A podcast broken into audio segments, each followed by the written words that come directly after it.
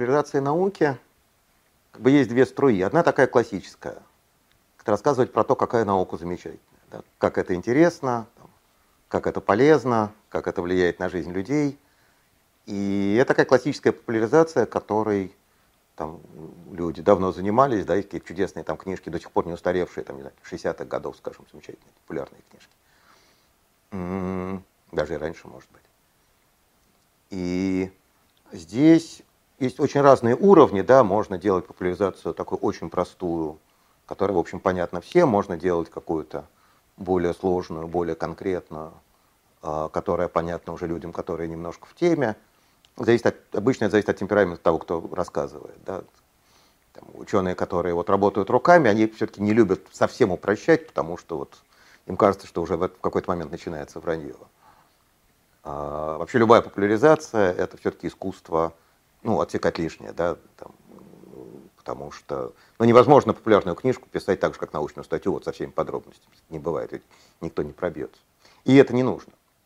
И в этом смысле э, как бы правильная популяризация состоит в том, что мы можем что-то умол... о чем-то умолчать, но мы не должны врать. Заведомо нельзя писать неправды, ну и кроме того, э, это такая немножко более тонкая вещь, что наши умолчания не должны быть критичными. Мы не должны за счет умолчаний создавать у читателя ложную картину.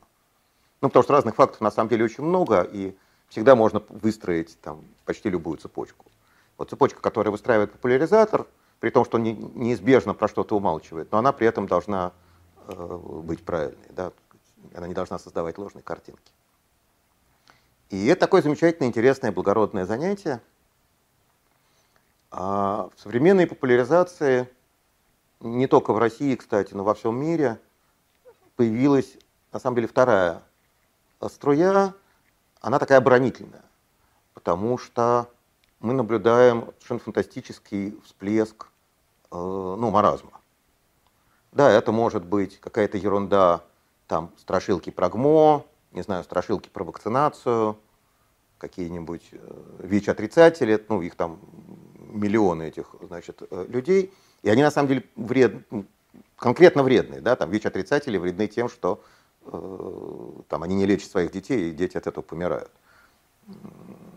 Там, я не знаю, антивакцинаторы вредны тем, что они, ну, опять-таки, подвергают риску не только своих детей, но и окружающих. И это как бы такой вот, бред, ну, который в общественном сознании присутствует. И там поддерживается все время вот разного рода страшилками. Вторая сторона – это уже такая государственно спонсируемый, значит, э, э, бред, ну, вот там, коллективизация всего, что происходит, да. Вот я как биолог, да, у меня сказать, основной инструмент и основной предмет – это эволюция. Я ее, с одной стороны, изучаю, с другой стороны, ее, сказать, вот, тем, что я понял – в результате каких-то эволюционных соображений, значит, я пользуюсь для того, чтобы там, биологам рассказывать что-то интересное.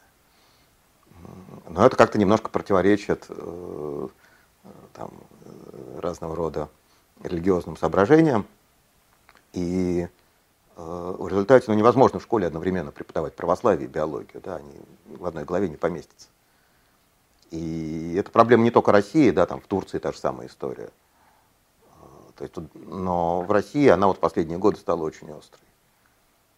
И вот этому всему надо противостоять.